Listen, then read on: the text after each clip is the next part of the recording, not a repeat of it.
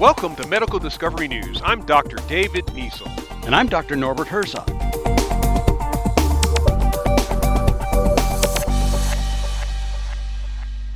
We've long known that a breastfed child is protected from a variety of health issues. They're less likely to get respiratory disease and to die of infectious disease. We also know there's a list of benefits for mothers as well. It's linked to lower levels of cancer, high blood pressure, arthritis, and type 2 diabetes. And now a new study links breastfeeding to lower cardiovascular disease in mothers. The study involved looking at the health records of over 1 million women taken from eight studies out of Japan, the US, Norway, China, and Australia.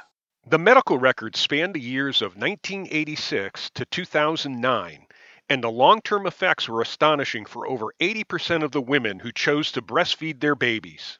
They had an 11% lower risk for getting heart disease compared with women who had never breastfed. Broken down, they were 14% less likely to have coronary heart disease, had a 12% lower risk for stroke, and overall were 17% less likely to die from cardiovascular disease. It didn't matter how old the women were or how many times they were pregnant, and the benefits were pronounced for mothers who breastfed past 12 months. Despite the clear upsides and the years of public promotion, only a quarter of U.S. infants are breastfed. This may be discouraging, but studies like these give us one more reason to keep educating mothers.